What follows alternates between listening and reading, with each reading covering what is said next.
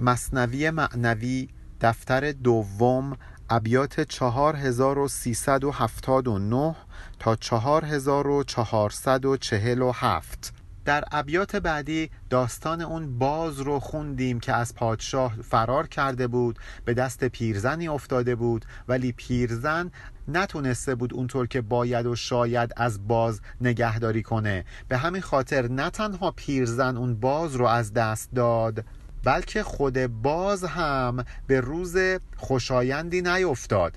می‌خواست بگه که اگه علمی به دست ناباب بیفته هم علم ضایع میشه و هم اون فرد ناباب نمی‌تونه علم رو حفظ کنه. هر دلی شایسته این که حکمت و معرفت رو به دست بیاره نیست. دوستی خال خرسه پیرزن هم برای ما در این داستان روش تأکید شد. در این میان این موضوع هم بیان شد که اگر ما به دردی دچار میشیم تا اینکه به گریه و زاری بیفتیم به درگاه خداوند به این خاطره که خدا می‌خواد در رحمتش رو به روی ما باز کنه. تا وقتی دلمون نشکنه که دعامون مستجاب نمیشه. و حالا مولانا می‌خواد داستانی برامون بگه که همین موضوع درش نهفته هست. حالا اینکه این داستان واقعا اتفاق افتاده برای کی اتفاق افتاده دقیق بیان شده یا نه اینا مهم نیست. مهم پیامیه که می‌خوایم از این داستان بگیریم. بود شیخی دائما او وامدار از جوان مردی که بود آن نامدار. یک شیخی بود که واقعا به جوانمردی به سخاوت به کمک به فقرا معروف بود. ولی از غذا خیلی هم وامدار دیگران بود. از مردم پول قرض می کرد و به فقرا می‌داد. این شیخ بدهکار ده هزاران وام کردی از مهان خرج کردی بر فقیران جهان. مقدار زیادی پول رو از بزرگان قرض می کرد و خرج فقرا می نمود هم به وام او خانقاهی ساخته جان و مال خانقه در باخته. با همین پولهایی که قرض کرده بود یه خانقاه هم درست کرده بود و همه جان و مال خانقاه رو در راه خدا فدا کرده بود در باخته بود.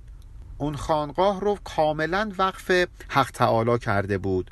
وام او را حق زهر جا می‌گذارد کرد حق بهر خلیل از ریگ آرد. خدا هم هوای این شیخ رو داشت. از هر جا که شده بود بالاخره یه کاری می‌کرد که دینش ادا بشه. به خاطر اینکه خدا برای کسی که خلیلش هست دوستش هست ریگ رو به آرد تبدیل می‌کنه. میگن این از معجزات حضرت ابراهیم بوده که یک بار یک گونی ریگ در پشت او بوده و به آرد تبدیل شده. گفت پیغمبر که در بازارها دو فرشته می کند ایدر دعا. حضرت رسول حدیثی دارند که میفرمایند در بازار دو تا فرشته هستند که دعا می کنند اینجوری دعا می کنند که خدا تو منفقان را ده خلف وی خدا تو ممسکان را ده تلف. خدایا این بازاریا اونایی که وضعشون خوبه اونایی که دارن کاسبی می‌کنن یه عدهشون هستن که اینا منفقن. به فقرا هم کمک می‌کنن انفاق می‌کنن. خدایا به اینها عوضش رو بده. عوض کاری که می‌کنن و بده. و در مقابل یک عده هم هستن که واقعا خسیسن خدایا اینا رو مال و پول و زندگیشون رو تباه کن. خاصه آن منفق که جان انفاق کرد حلق خود قربانی خلاق کرد. اینکه انفاق مالی بود خدایا یه عده هستن که جانشون رو وقف می‌کنند. گلوشون رو میسپارند به تیغ حضرت حق سرشون رو فدا می‌کنند. وقتی که یه نفر جانش رو در راه خداوند فدا می‌کنه حالا اگر در نظر نگیریم که این اتفاق همون شهادت هست می‌تونه این باشه که طرف خودش رو در ذات خداوند فنا کرده به مرحله فناع فلاح رسیده خودش رو حذف کرده و همه چیز رو خدا در نظر گرفته. حلق پیش آورد اسماعیل وار کارد بر حلقش نیارد کرد کار. اونایی که انفاق می‌کنن حالا یا مالشون رو یا از اون مهمتر جانشون رو. اینها درسته که در ظاهر دارن جانشون رو فدا می‌کنند. ولی در واقع مثل حضرت اسماعیل که کارت به گلوش کارساز نشد. اینها در واقع به مرگ دچار نمیشن. اتفاقا به جاودانگی می‌رسند با این مرگی که خودشون برای خودشون انتخاب می‌کنند. حالا این مرگ می‌تونه مرگ جان باشه یا مرگ مال؟ از دست دادن جان باشه یا از دست دادن مال؟ شهیدان هم همینطورند اگه ما میگیم شهیدان زنده اند جاودانند به خاطر همین موضوعه. پس شهیدان زنده زین رویند خش. تو بدان قالب به منگر گبر وش. شهیدا هم که جونشون رو فدا می کنند در واقع مثل حضرت اسماعیل هستند که کارد روی گلوشون تأثیر نداشته. به خاطر همین که اون کارد تأثیری نداشته اینا نمردن اینا زندن. در ظاهر شاید یه شمشیر خورده باشند ولی اون شمشیر بر بدن اینها کارگر نبوده. اینا زنده و سرخوشند. به اون قالبشون به جسدشون به جسمشون. مثل بدن یک کافر نگاه نکن اینا فرق می‌کنن. آیه هم که خیلی معروفه آیه 169 سوره بقره ولا تحسبن الذین قتلوا فی سبیل الله امواتا فکر نکنید کسایی که در راه خدا جنگیدن و کشته شدن مردن. بل اون عند ربهم یرزقون. اونا پیش خدا زندن دارن روزی می‌گیرن.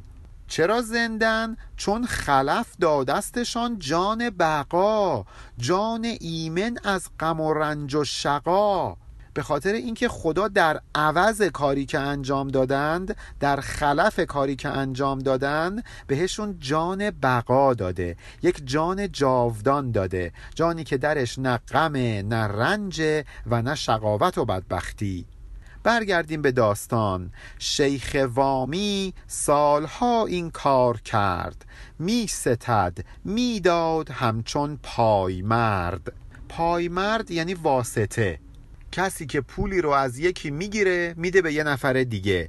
این شیخ وامی یعنی شیخی که بدهکار بود سالها کارش همین بود.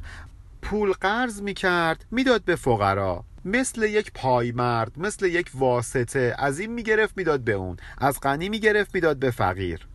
تخمها میکاش تا روز عجل تا بود روز عجل میر عجل شنیدید میگن سعدی شیخ عجل عجل اینجا یعنی بزرگوار.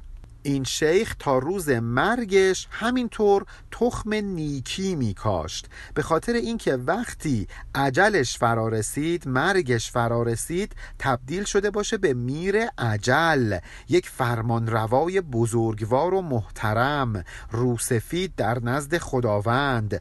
چون که عمر شیخ در آخر رسید در وجود خود نشان مرگ دید. خلاصه شیخ به آخرای عمرش نزدیک میشه. متوجه میشه که یواش یواش دیگه داره میمیره. نشانه های مرگ رو در وجودش مشاهده می‌کنه. وامداران گرد او بنشسته جمع. شیخ بر خود خوشگدازان همچو شمع. اونهایی هم که ازش طلبکار بودن وقتی دیدن که این شیخ داره میمیره نگران مالشون شدن. همه اومدن سر وقت شیخ اومدن بالای بسترش. گرداگرد او نشستند. شیخ هم که داشت برای خودش مثل شمع میگداخت. ذره ذره آب می‌شد تا به مرگ نزدیکتر بشه و این کار رو خوشخوشان هم انجام می‌داد. خیلی حالت آرامی داشت. انگار داشت لذت می‌برد از اینکه داره مرگش فرا می‌رسه. از اون طرف وامداران گشته نامید و ترش. درد دلها یار شد با درد شش. طلبکارا که می‌دیدن اون کسی که بهشون بدهکاره داره میمیره خب مسلما ناراحت بودن چون پولشون داشت از بین می‌رفت. ناامید بودن ترش رو بودن اخمالود بود چهرشون این دردی که به جگرشون افتاده بود دو چندان شده بود. درد دل هم به درد شش افزوده شده بود. یعنی نه تنها درد اینو داشتن که پولشون دست این فرده حالا می‌دیدن که داره میمیره. شده بود قوز بالا قوز. ولی شیخ خیلی آروم بود. انگار یه لبخندی می‌زنه و با خودش میگه شیخ گفت این بدگمانان را نگر.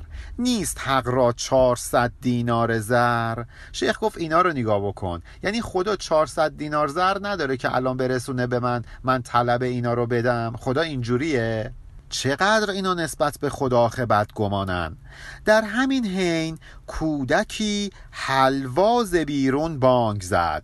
لاف حلوا بر امید دانگ زد. در همین اسنا یه کودکی اومد و فریاد زد حلوا حلوا داریم حلوای شیرین. لاف حلوا می‌زد. این لاف رو می‌زد تا اینکه بلکه از فروشش یه مقدار پول به دست بیاره. به امید دانگ به امید پولی داشت این کار رو انجام می‌داد. شیخ اشارت کرد خادم را به سر که برو آن جمله حلوا را بخر. شیخ هم به این خادمش با سر اشاره کرد گفت برو همه حلواهای این بچه رو بخر. بیار.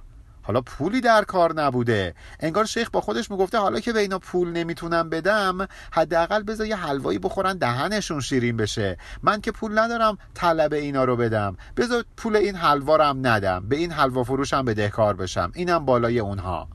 تا قریمان چون که از حلوا خورند یک زمانی تلخ در من ننگرند. یه حلوایی به اینا بدیم بخورن این قریمان این طلبکاران که حداقل واسه چند لحظه کوتاه دهنشون شیرین شه با این حلوا و اینطور با خشم و غضب به من نگاه نکنند. در زمان خادم برون آمد به در تا خرد او جمله حلوا را به زر. خادم هم بلا فاصله اومد دم در و می‌خواست که همه حلواهای اون بچه ها رو بخره.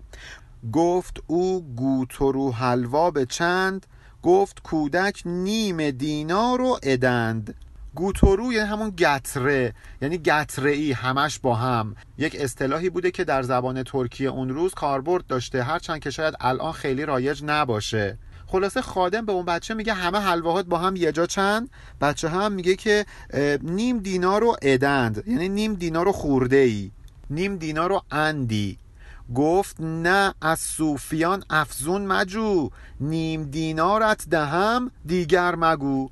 حالا این اصلا پول نداشته ولی بازم همون پولی که نداشته رو داشته چونه می‌زده. می‌گفته که نه اینقدر از ما صوفیات پول زیاد نگیر. همون نیم دینا رو بهت میدم. ادندش هیچی. یه چونه ای هم با این بچه داشته می‌زده. خلاصه او طبق بنهاد اندر پیش شیخ تو ببین اسرار سرندیش شیخ.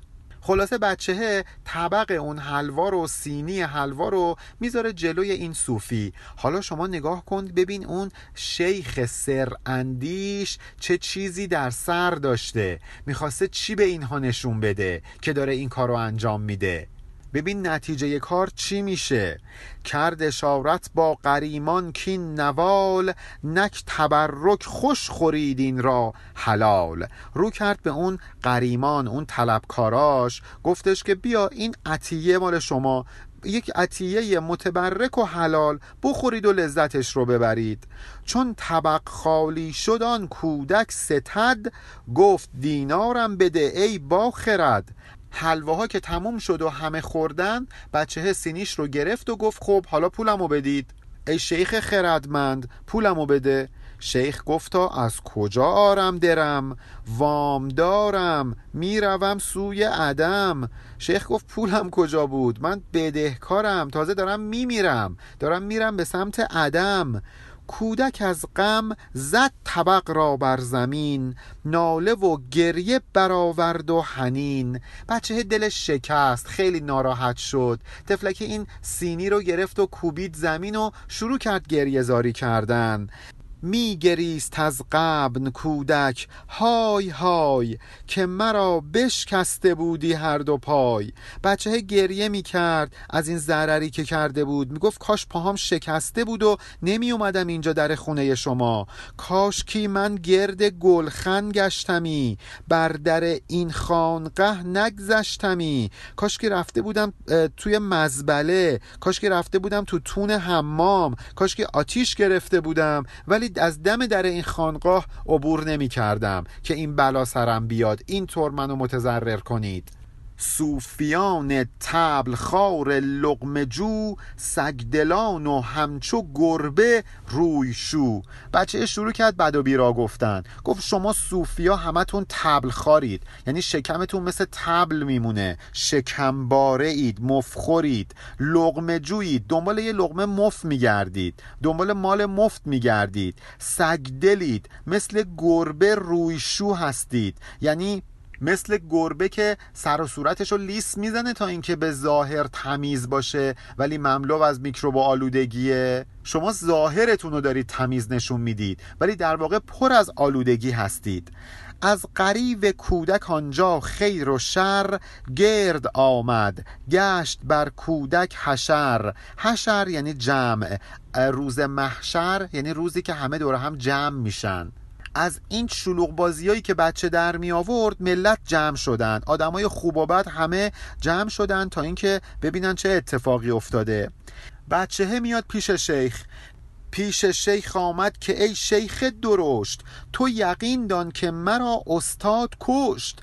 اومد به شیخ گفتش که ای شیخ بد اخلاق و درشت خو مطمئن باش که استادم انقدر منو می‌زنه تا بمیرم. گر روم من پیش او دست توهی او مرا بکشد. اجازت می‌دهی؟ دلت راضی میشه که به خاطر اینکه دست خالی دارم میرم پیشش منو بکشه؟ وان قریمان هم به انکار و جهود رو به شیخ آورده کین بازی چه بود؟ اون طلبکارا هم که حالا حلوا رو خوردن برمیگردن به شیخ میگه آخه این چه کاری بود کردی؟ با انکار و جهود با اعتراض و بی اعتقادی به شیخ این حرفا رو می‌زدن. می‌گفتن چه معنی داره آخه این کار رو انجام دادی؟ تو که پول نداشتی برای چی این بچه رو بدبخت کردی؟ مالمان خوردی مظالم می‌بری. از چه بود این ظلم دیگر بر سری؟ چرا به ظلمای دیگت این ظلمم اضافه کردی؟ مال ما رو خوردی حالا می‌خوای بری در دنیای آخرت مظالم ببری. یعنی شکایت کنی اظهار تظلم کنی به درگاه خدا دادخواهی کنی در حضور خدا. خلاصه این تفلکی بچه تا نماز دیگران کودک گریست. شیخ دیده بست و در وی ننگریست. تا نماز عصر این بچه گریه می‌کرد. شیخ هم انگار نه انگار. روشو کرده بود اون طرف نگاه هم نمی‌کرد به این بچه. شیخ فارق از جفا و از خلاف در کشیده روی چون مه در لحاف. این شیخ هم انگار نه انگار فارغ از این همه تندخویی و مخالفت هایی که باهاش می‌شد صورتش رو که مثل ماه میدرخشید برده بود زیر لحاف. بی توجه به اطرافش. با ازل خوش با عجل خوش شاد کام فارق از تشنیع و گفت خاص و عام. این شیخ با خداوند ازلی و ابدی خیلی حال خوشی داشت.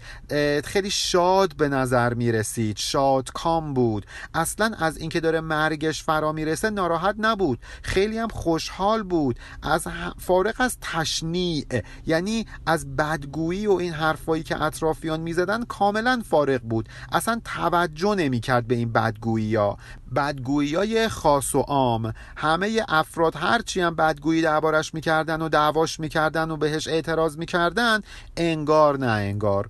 با خداوند ازلی خوش بود. آنکه جان در روی او خندت چو قند از ترش روی خلقش چه گزند؟ کسی که خداوند ازلی بهش میخنده ازش راضی و خوشنوده اصلا براش مهم نیست که خلق نسبت به او اخمالود برخورد بکنند. از سرزنش کسی اصلا ککشون هم نمیگزه. ولا یخافون لومت لائم. از سرزنش سرزنشگر اینا نمیترسن. آیه 54 سوره ماعده.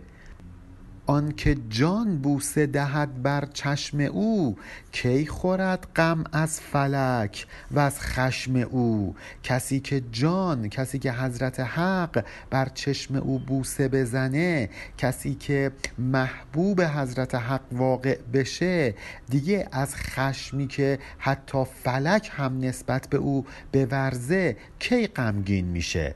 وقتی کسی محبوب خداوند ازلیه حالا مورد غضب هر کسی می‌خواد واقع بشه. اصلا براش مهم نیست. این شیخ چون این حالتی داشت.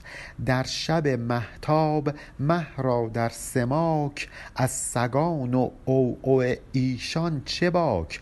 مثلا فرض کنید در یک شب تاریک ماه داره در آسمان میدرخشه در اوج آسمان در سماک یعنی یکی از منازل ماه داره اونجا میدرخشه. حالا سگها این پایین روی زمین پارس بکنن. مگه ماه اون بالا تو آسمون ترسی از این او او سگها به دلش راه میده؟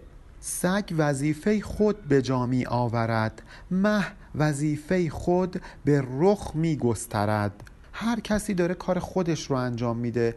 سگ وظیفش اینه که او اوش رو بکنه. ما هم وظیفش اینه که با اون صورت درخشانی که داره نور رو به همه جا پخش بکنه. کارک خود می‌گذارد هر کسی آب نگذارد صفا بهر خسی. هر کی داره کار خودش رو انجام میده. مثلا یک چشمه زلال رو در نظر بگیرید. فرض کنید در کف این چشمه دو سه تا بوته خار هم رویده باشه. خب این بوته های خار که نمی‌تونن به زلال بودن آب چشمه آسیبی وارد کنن. به خاطر دوتا خس و خاشاک که صفا و تراوت آب از بین نمیره. خس خسانه می رود بر روی آب آب صافی می رود بی استراب فرض کنید که یه تیکه خس و خاشاک افتاده روی یک آب زلال جاری. کار این خس اینه که مثل یک خس روی آب جاری بشه و حرکت کنه به سمت جلو. کار آب اینه که بدون توجه به وجود خس جریان خودش رو داشته باشه. هر کی داره کار خودش رو انجام میده. این رو هم در نظر داشته باشید که در همین دنیا خیلی از کسانی که بر جریانات سوار هستند مثل خس و خاشاکیان که بر یک آب زلال سوار شدن ولی حرکتشون حقیرانه است موقتیه. ولی اون آب همیشه جریان داره. ما تو تاریخ کشورمون کم ندیدیم پادشاه های ظالم و حقیر و بیکفایتی که چند سباهی سوار بر این جریان زلال آب ایران زمین بودند ولی موقتی بوده حرکتشون. آقا محمد خان ها و محمد علی شاه ها توی این مملکت کم نبودند. ولی حرکت اونها بر آب جاری کشور خسانه بوده. خس خسانه می رود بر روی آب. آب صافی می رود بی استراب مصطفی مه می شکافد نیم شب ژاژ می خاید زکینه بولهب. یه مثال براتون بزنم. حضرت رسول شق القمر می کنند. ماه رو به دو نیم تقسیم می کنند. ابو لحب چی کار می‌کنه؟ از روی کینه و دشمنی که نسبت به حضرت رسول داره شروع می‌کنه به خایی شروع می‌کنه به چرت و پرت گفتن و یاوه گفتن. البته این رو در نظر داشته باشید که ابو لحب اسم واقعیش نیست. اسم اصلیش بوده عبدالعزا یعنی بنده بت عزا. ولی بعدا به ابو لحب یعنی پدر لحب پدر زبانه آتش مشهور شد. این صفتی بود که مسلمانان بهش دادند. همسرش هم کم به پیامبر دشمنی نورزید. و آیه معروف تبت و ابی لهب و هب هم در مورد همین ها نازل شد. به هر حال وقتی که پیامبر این کار رو انجام می‌داد اون ابو لهب که خسوار حرکت می‌کرد یک حرکت موقتی داشت که بر جریان آب زلال اسلام سوار شده بود این جاشخایی رو انجام می‌داد. ولی دیری نپایید که نابود شد. آن مسیحا مرده زنده می کند. وان جهود از خشم سبلت می کند. حضرت مسیح مرده ها رو زنده می کرد. اون قوم یهودی متعصب وقتی این حرکت حضرت مسیح رو می‌دیدند از عصبانیت موهای سیبیلشون رو میکندند آیا حرکات ابو لحب در عمل کرده حضرت رسول تاثیر منفی داشت؟ آیا اون خشمی که یهودیان میورزیدند در عمل کرده حضرت مسیح تأثیر داشت؟ اینها انقدر مست اون بوسه محبوب بودند که از دیگران غم نمیخوردند. انقدر شیرین شده بود احوالشون به خاطر رضایتی که حضرت حق ازشون داشت که اصلا ترش روی خلق ذره ای هم از شیرینیشون نمی‌تونست کم کنه. به همین ترتیب شیخ داستان ما هم از حرفهای مردم تأثیری نمی گرفت بانگ سگ هرگز رسد در گوش ماه خاص ماهی کو بود خاص اله. آیا امکان داره که او او سگ به گوش ماه برسه؟ به ویژه اون ماهی که مقبول درگاه باری تعالی باشه. از جمله خواص اون درگاه باشه. امکان نداره که تحت تاثیر قرار بگیره. می خورد شه بر لب جو تا سحر در سما از بانگ چغزان بیخبر. چغزان یعنی قورباغه ها یه شاهی رو در نظر بگیرید که کنار یک جویباری نشسته و اون خونیاگرانش هم دارن براش آهنگ می‌زنن. انقدر مست این ترانه و آهنگ میشه که اصلا صدای قورقور قورباغه ها به گوشش نمی‌رسه. اون صدای قورقور تأثیری در زیبایی این نوازندگی نوازندگان نداره. اصلا تحت شعاع قرار می‌گیره. هم شدی توزیع کودک دانگ چنگ همت شیخ آن سخا را کرد بند. کاری نداشت که اون جمعی که اونجا بودن می‌تونستن دانگ خودشون رو بپردازن. هر که یه ذره پول بذاره و بدهی این کودک رو صاف کنن تا این تفلکی هم انقدر گریه زاری نکنه. ولی شیخ یه همتی داشت. این شیخ یه تصرفی کرده بود در اون اتفاق. اجازه نمی‌داد که سخا و کرم اونها بروز پیدا کنه. شیخ یه هدفی دنبال می کرد و با اون ارتباطی که با ماورا داشت اجازه نداد که اینها تصمیم بگیرن که هر کسی بخشی از پول رو پرداخت بکنه و این شیخ نتونه اون درسی که لازم هست رو به این مردمی که گردش جمع شدن بده. تا کسی ندهد به کودک هیچ چیز قوت پیران از این بیش است نیز. شیخ بود که این کارو کرد. اجازه نداد که کسی به کودک چیزی بده. این که چیزی نیست.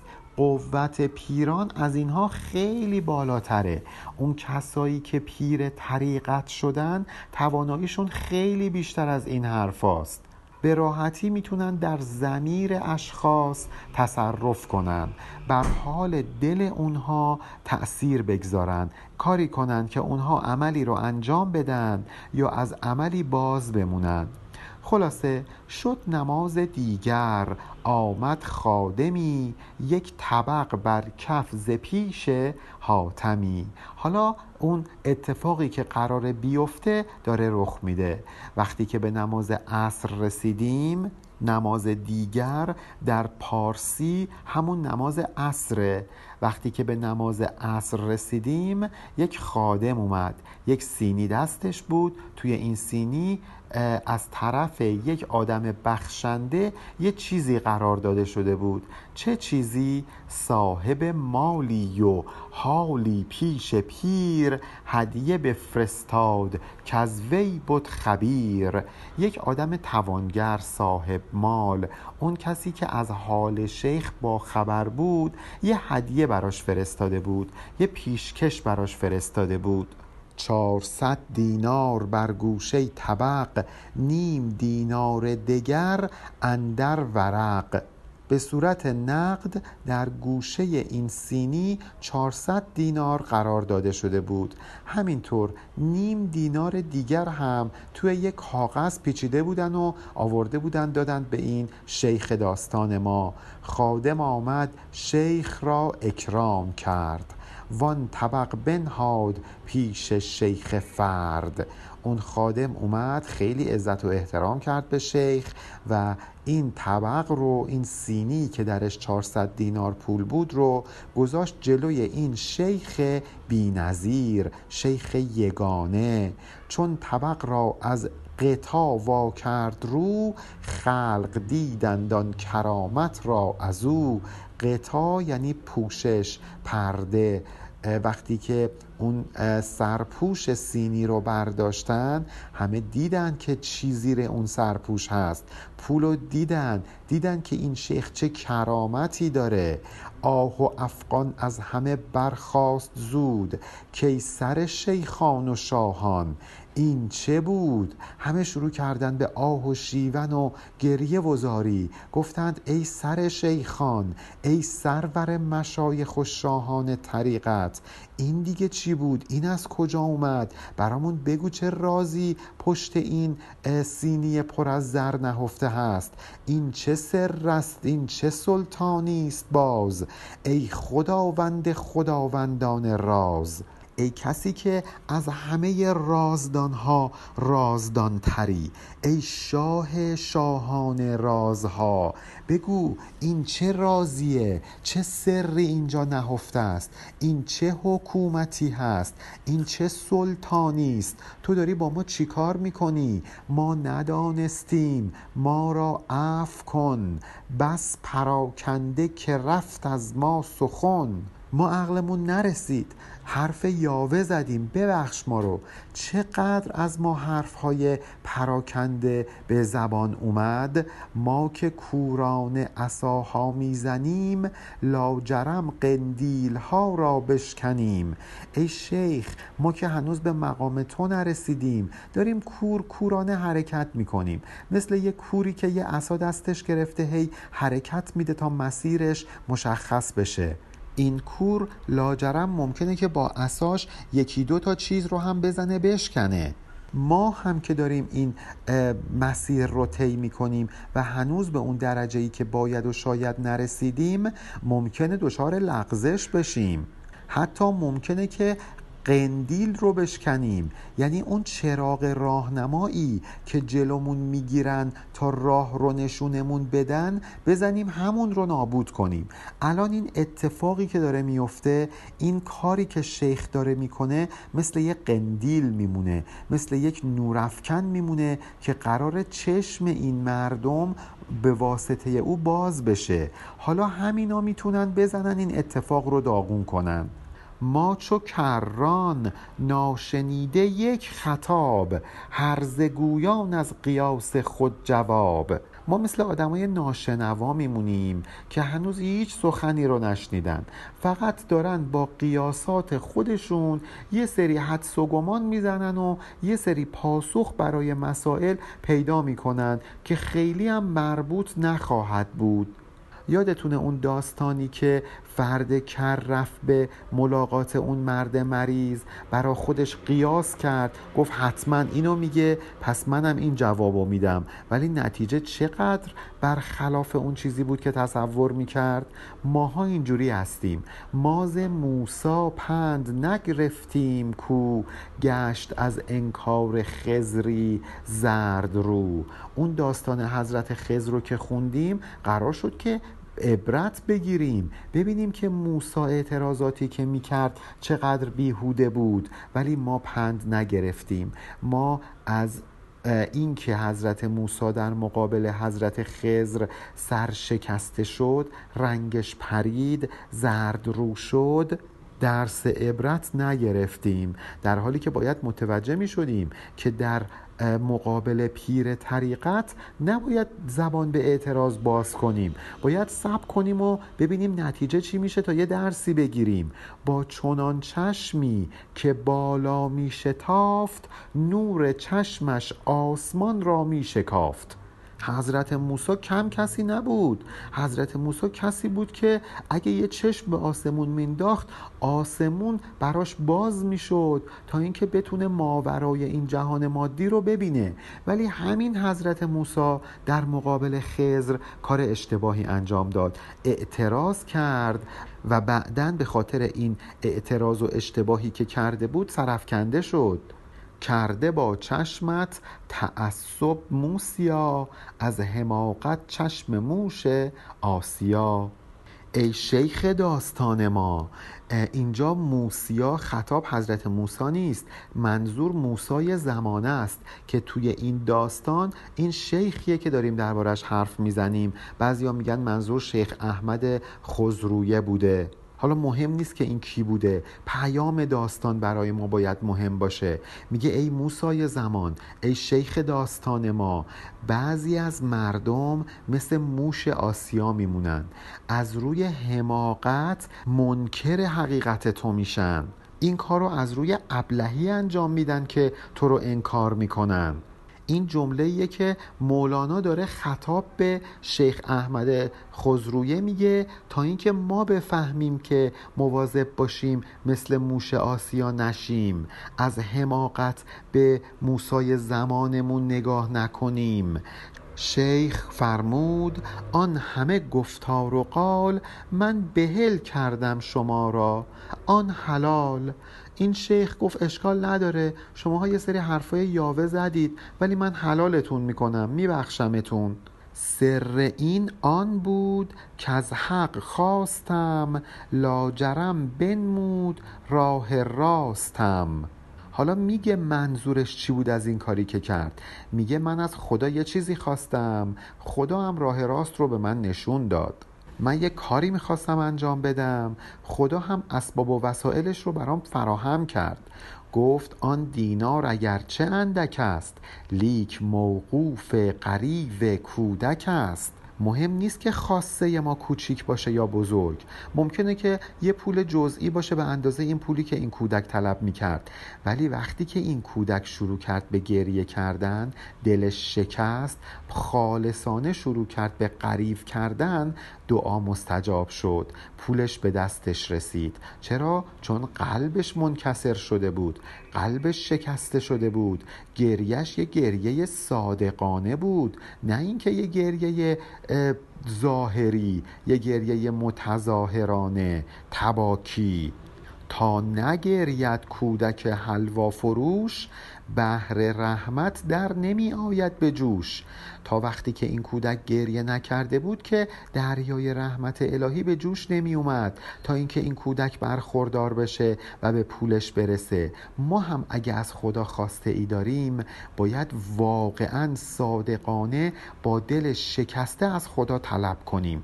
این دعاهایی که می‌خونیم همگی با هم در جمع به زبان عربی بدون اینکه متوجه بشیم حالا ممکنه حال خوشی به ما بده ولی اینا دعای واقعی نیست. دعای واقعی اون چیزیه که با همه وجود با گریه و تضرع صادقانه از خدا بخوایم. همین کاری که این کودک کرد تظاهری درش نبود. این که مثلا ما بگیم که عادت کردیم مثلا در فلان روز دعای عرفه بخونیم در فلان روز دعای ندبه بخونیم. اینا بد نیست به آدم حال خوشی میده. ولی اینا دعای واقعی به معنی واقعی کلمه نیستند اینا شاید نوعی عبادت به حساب بیان ولی دعای واقعی اونیه که از همه وجود و از همه سلول های تنت نشأت بگیره تراوش کنه به بیرون از خدا با همه وجودت خالصانه بخوای تا خدا در رحمتش رو باز کنه. ای برادر طفل طفل چشم توست کام خود موقوف زاریدان درست. مولانا داره میگه من منظورم از این کودک چی بود؟ گریه‌ای که کودک می‌کرد باید گریه چشم شما باشه. اگه چیزی از خدا می‌خواید عین این کودک خالصانه با همه وجود باید به تضرع بیفتید. اون وقت به کامتون می‌رسید چون که کام شما موقوف این گریه هاتونه در گرو این تضرعه گر همی خواهی که آن خلعت رسد پس بگریان طفل دیده بر جسد. اگرم که می‌خوای به تو یک خلعتی برسه یک موهبتی بهت برسه به آرزوت برسی اون چیزی که دوست داری و به دست بیاری باید این چشمت رو مثل اون کودک به گریه واداری. فکر نکنید که این گریه یک چیز ارزانه همینجوری اشکه که میاد. خیلی با ارزشه. در بیان ارزش گریه مولانا برای ما یک داستان تعریف می‌کنه که انشاءالله در ابیات بعدی با هم می‌خونیم. ولی قبلش من این توضیح رو خدمتتون بدم. برخی میگن که خدا که مثل ما انسان ها نیست که با گریه کردن دلش به رحم بیاد. اصلا رحم کردن خدا با انسان ها فرق می‌کنه. ما انسان ها وقتی تضرع یک نفر رو ببینیم دلمون میسوزه.